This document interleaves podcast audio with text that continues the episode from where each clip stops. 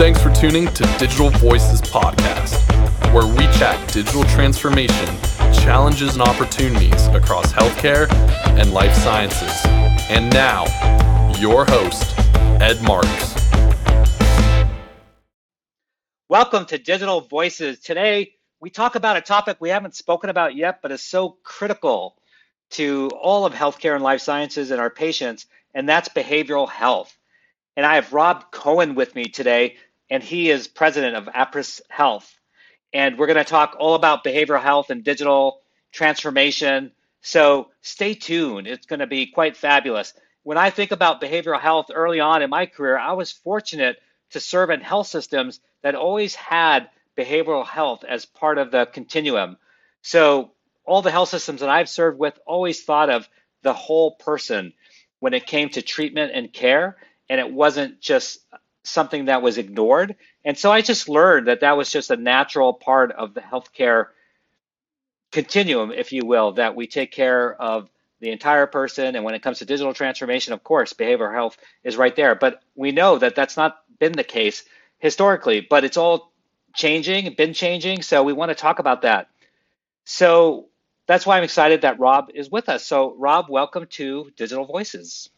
Thank you. So, Rob, our our standard question everyone is used to hearing is what's your favorite music? So I know you're originally from Nashville, but I won't make any judgments like what your favorite music might be as a result of that. But yeah, what do you like to listen to when you just have downtime? Sure. So it is not country. I think that's where you're headed. Uh, but um, you know, my, my favorite music is sort of in the realm of Coldplay, U2, um, you know, the, those types of groups are the ones that have always resonated with me. Yeah, and today is so people, you know, we don't know when this episode's going to drop, so I'll have to mention the date. But today is Bono's birthday, so it's uh, May 10th. I didn't know that. And he is 61 years old. The band has been around a while. I love U2. Uh, they're a great, they're a great band. I love Bono yeah. and all all things uh, U2. The other question we like to ask, just so people get a feel for who you are, is do you have any sort of life message or mantra, passion, something that's sort of like your North Star that, that uh, with you? Sure. You know, um, my North Star, or, or, maybe a couple of them that I certainly try to impart upon my kids, are, are, are I think, two, twofold. One is uh, commitment, and, and two is integrity. And, uh, you know, as I talk to my kids about those, it, it's all about, first of all, deciding in life what you're passionate about and then being committed to it. And, and once you commit to it, following through and, and, going for it. And, and, and that really flows into an integ- in, into integrity, which, which in, in my eyes is really about your word is, is gold. Your word is what you have in life. And, and whether that's commitments you make to others or to yourself, uh, you follow through with those and you stick to those. And um, and so those are the two things that guide me the most. Love it. No, that's great. And the fact that you're teaching your children that is awesome. So tell us your story, Rob. Like you're president of this company. So both on the personal side and professional side, sort of tell us your journey, how you got to where you are today. Sure.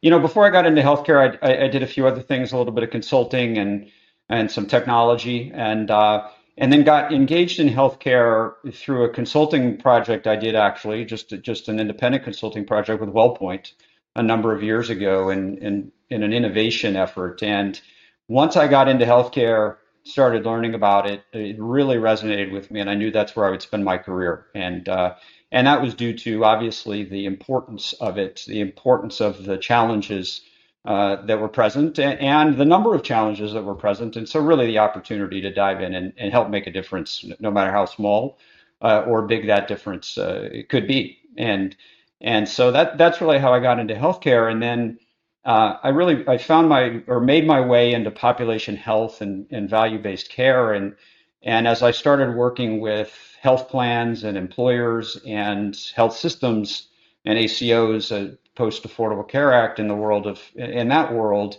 uh, what I saw, I think, counter to, to your experience was that most of the systems or, or employers or whoever it was that, that I was working with and seeing uh, were highly focused on and, and did feel capable of addressing what I would call typical physical health needs, or that's what they would be thought of, whether they be diabetes or, or coronary artery disease or COPD and sort of those common kinds of conditions.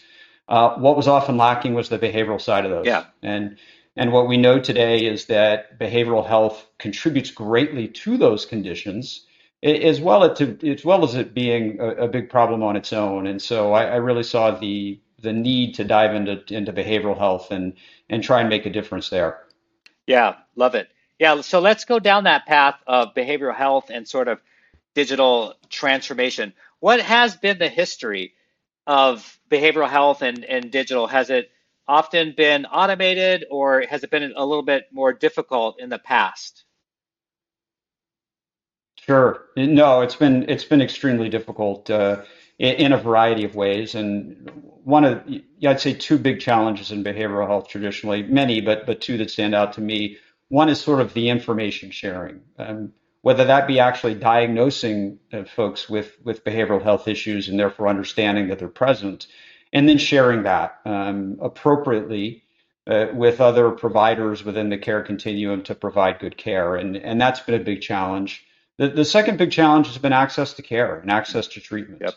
It's been a, a big problem, whether that be at the low acuity end of behavioral health, as I would call it, so to individual counselors or social workers for anxiety and depression, or at the high acuity end uh, for substance use disorder, for schizophrenia, for other more uh, more serious and significant behavioral health issues. Those have been two two big challenges, and uh, it's really where I felt technology could could begin to make a difference, and and what really led me to Appriss and Appriss Health and attracted me to this company. So where do you think we are as an industry? Maybe not Appriss Health specifically yet because you're advanced, but today, I want to talk about the future next, but today as an industry, are are we where we need to be or do we still have runway to move down? Sure, I, I don't know. I don't know when I would ever say we're we are where we need to be, uh, but um, but no, we have a long way to go. Um, there, we have come a long way and we have a long way to go. Uh, the ability to find treatment, uh, the ability to understand the appropriate level of treatment and type of treatment, those have all uh, improved quite a bit in recent years uh, through the, the number of people taking on those challenges. Uh, and the technology and other and and and uh, services out there to help take those on. So we've come a long way in information sharing as well, but we certainly have a long way to go um, it's not to the level that it needs to be in in any shape or form. So where is are we headed, Rob? So what's what would be the ideal state? Like, what are some of the things that you think about, your company thinks about about where we're headed, and you know, realize our audience is chief digital officers very intrigued by this topic and want to embrace behavioral health as part of their overall plan across health and life sciences. So, what share with us sort of the vision and and what can be. Sure. Um, you know, in terms of the things we think about every day, I'll go back to the challenges I referenced before. Uh, you know, in terms of understanding uh, who has behavioral health issues and, and making sure that's shared. So today we know that about 45 million Americans live with mental illness. Uh, yet 60% don't receive treatment mm. each year. So that that's a huge percentage of those. Uh, and, and, you know, really in, in, part due to COVID, you know, uh, there are 87,000 over 87,000 drug overdose deaths uh, from 19 to 20, and so that's an all-time high, I believe, uh, whereas they were trending down before then. So when I think about those two challenges, the first one, the ability to share information and connect providers, and so we have we are seeing major improvements, and we expect to continue to see major improvements in making sure that the that the systems are there to connect. Uh, uh, treatment entities and care entities, if you will, primary care providers, acute care providers, behavioral health providers, they need to be able to share information about patients, uh, understand where patients are in the treatment continuum, and understand the challenges they face. And we're getting there. We're seeing uh, the establishment of networks in states that are able to share this information and that allow these clinicians to collaborate. Uh, those networks can then extend into really further exposing information about treatment resources, about availability, and then about getting people into treatment. So, in, in some ways, uh, not to simplify too much, but we call it the the open table for behavioral mm. health treatment, right? Yeah. That is what we need. Why why can't we see where treatment is? Uh, if it's available right now, right? Is there a reservation at 7 p.m. or not? Right. Well, I can see that in Open Table. Right. Uh, and then being able to tap that button and, and getting a confirmation that okay, I have my reservation and I know exactly when and where to show up. Um, and so we're we're putting that in place today as well as others. And uh, and so if you consider where we are today, we have that live in 10 states and, and counting uh, these statewide networks, which allow that information to be shared and, and those referrals to be made. And then the final piece, or one of the final pieces, is extending further to, to know if that patient did indeed show up to mm, treatment. Right. And then following their journey through treatment to understand uh, what challenges are they facing on an ongoing basis. And, and therefore, how does that need to be shared back with primary care and and others that participate in that patient's treatment. So it's really that complete loop, uh, closed loop system of information that applies to both diagnosis, challenges, availability, all of it that that we think is really needed to improve it, and and that's where we're headed. So Rob, how do you view technology? So those are really admirable goals, objectives, the future. Uh, I love it and I can understand and, and relate to what you're talking about. How how can technology help be an accelerator? How do you view technology to help accelerate you to get there? Sure, it's it's an enabler. Technology is an enabler. Uh, it can't accomplish anything on its own, um, but it is necessary to accomplish a, a, lot of these types of things. And so, uh, the the information sharing uh, is re- relies on technology. Uh, the in some cases the diagnosis relies on technology. If it's in the form of assessments that providers give to patients it's a, if it's in the form of complex machine learning to you know to understand what's happening with patients the, that type of thing. And then uh, in terms of sharing information about treatment uh, and about that that ability to make those reservations and that sort of thing obviously also a, a technology use case. So it makes it makes the job easier of providers it gives patients the tools they need to understand their treatment and where they're headed. Um, but what has to be um, added to it, uh, if you will, are the services around it, whether that be the direct care, obviously, right. the treatment still has to happen, um, or in fact, just things like managing the network.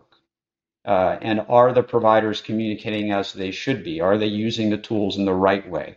And if not, how do we help them? Uh, and so you have to add, you have to have the services uh, and the technology to really to really make all this effective. Yeah. The, um, so. Yeah. yeah, that's great. That's great insights. And as I mentioned, mostly chief digital officers who are part of our digital voices community and I think very insightful for for all of us to understand that. Can you share with us one or two success stories of that you've experienced, your organization has experienced in doing some of these things? Because I imagine given uh, who you are as a leader in your company, as a leader in this space, that you've had quite a bit of success. Sure, absolutely. Uh, one of our earliest open beds customers uh, was the state of Delaware, and um, and they adopted it uh, very early on, the, the network of behavioral health treatment, and we've rolled out that out across the state. And what we're seeing in Delaware now is is over 30,000 referrals per year uh, of patients into both mental health and substance use disorder treatment. Uh, we've seen the, the quality of treatment improve throughout the state, and we've seen the types of services and the number of services that those entities are providing improve. So, what happens is not only are you simply referring patients into treatment, but you are delivering and exposing all this really critical data that just didn't exist before. The, the manual process of finding treatment for people you're not able to gather the data on who is going where, what are the challenges, when people are having a challenge finding treatment, why is that? And so through these networks, in addition to just improving the direct patient care, uh, we're exposing this data, which we then use to help the, the treatment entities understand how to improve and the state understand how to help them improve. Yeah. And so that's what we're seeing in Delaware. So a, a huge uh, a huge lift in the ability to serve those the, the, citizens of the state of Delaware, and we're starting to see that in the other states as well. I would add uh, another example um, is uh, Yale New Haven, uh, obviously a very well known academic medical center, uh, where they're using some of our uh, data tools around prescription drug monitoring programs to understand a risk of addiction and, and substance use disorder and the, and the risk of prescribing controlled substances. And through the use of those tools in the emergency department, uh, they're making a difference in, in the lives of patients that are coming in uh, with much faster, the ability to, to, diagnose those patients much more quickly uh, because they have better data now and maybe uncover things that might have been hidden otherwise that may change the course of treatment. So those are two examples where uh, where we see a big difference. Yeah, that's why we love digital voices and we've created this community is because it's really heartwarming to hear stories of how we're leveraging technology to really improve people's lives and you know building the networks like your company does and making it happen but uh, technology really is a part of the overall uh, healthcare continuum if you will you know part of the enabler as you mentioned rob earlier and so it's really important that we remind ourselves you know how critical that enabler is and also not to forget about uh, behavioral care because it's it's it's so critical to to the health of a nation so, how do you stay connected with clinicians and patients? So, you're part of a company. I always ask myself the same question. You know, you're a leader of a company and you're building things, but how do you maintain that connectiveness to really understand what the needs of the patients are and the providers? Sure. I, I think there are both informal and formal ways of, of doing that, and we employ both. Uh, so uh, Dr. Nishi Rawat, who's the, the, our chief medical officer and the founder of our Open Beds platform, actually, uh, she she stays connected with sort of clinical heads of of different uh, customers within our networks and within our customer bases, and just through those relationships and through those discussions, uh, can understand the challenges that are ongoing, uh, what's working, what's not working uh, and and uncover opportunities where we can continue to help and help in in new ways. Uh, so those types of informal um, relationships and methods are one way to do it. Uh, the second are through formal things. So, for example, we have user groups, and so we have quarterly user group meetings of of CMIOs, for example, of leading health systems, where we gather and we understand how they're using our solutions uh, what other challenges they have, as I mentioned, and so where we can improve either in what we're currently doing or what else we could offer that could help them uh, address these issues. So uh, both methods are really, really important, I think, to, to maintain close to your customers and close to the market. No, that's great. And Rob, it made me think about who do you typically work with uh, in a payer or on a provider side or, or the government side? Is it a CMIO who's usually the one that says, "Hey, we need something like this," or is it a chief digital officer? What is there a typical sort of persona that you work with? Sure. In in a health system scenario, it can often be the CMIO. At times, it's the CMO. Um, there are times when it might be the the medical director of the emergency department mm. if if they're really looking for an emergency department specific uh, solution, for example. So, so, some mix of those. Uh, in a in a payer scenario, it would often be uh, a population health leader uh, within the company or medical management, for example, right? Uh, and um, and those types of those types of folks. Yeah, no, it's very very interesting. So this has been a fabulous conversation, just bringing to light the importance of behavioral health first and foremost, and the patient perspective there, and then you know how we leverage and utilize technology to really help bring about solutions because it is a, a big issue as and you shared some very startling statistics. And you know this is one way what your company is doing and you as a leader and what we in technology digital side can all work together to really bring about solutions so given all that i wanted to leave the final word with you rob is there something else that perhaps we didn't cover or you wanted to double down on related to our, our discussion today Sure. I, I would just double down on the fact that we are making a lot of progress in this world. Uh, despite that progress, you can see we have sort of counterbalancing forces such as such as COVID and and the issues that created over the past you know year year and a half. which have led to some of those startling statistics I mentioned. And so the work, you know, never ends. It just gets more difficult. But uh, the the effort and investment is going to the right place, and uh, and it needs to continue and and will continue. And so um, you know the innovation is is impressive and it's there from from a, a lot of entities in this area, but it needs to continue because this has been a a side of healthcare, if you will, that has been ignored for too long. Yep. And I think everyone's realizing it now and um, and it can have such a tremendous impact on on the health of the nation, uh, as well as the, what we know are critical issues such as healthcare costs, which are out of control in, in the country. And so these are all things that need to be addressed. So we're certainly dedicated to it. We're going to continue to be dedicated to uh, uh, to improving these issues. Well, thank you, Rob, so much for your leadership and for your company, what you all do to to help with the, like we said, you know, the health of our nation and it's been very thought provoking.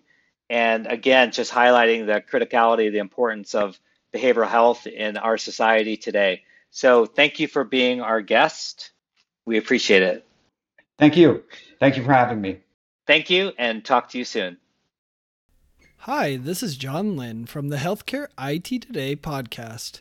If you like the latest rumors, insights, and happenings in healthcare IT, you'll enjoy hearing my colleague Colin Hung and myself debate and share the latest happenings from the world of healthcare IT.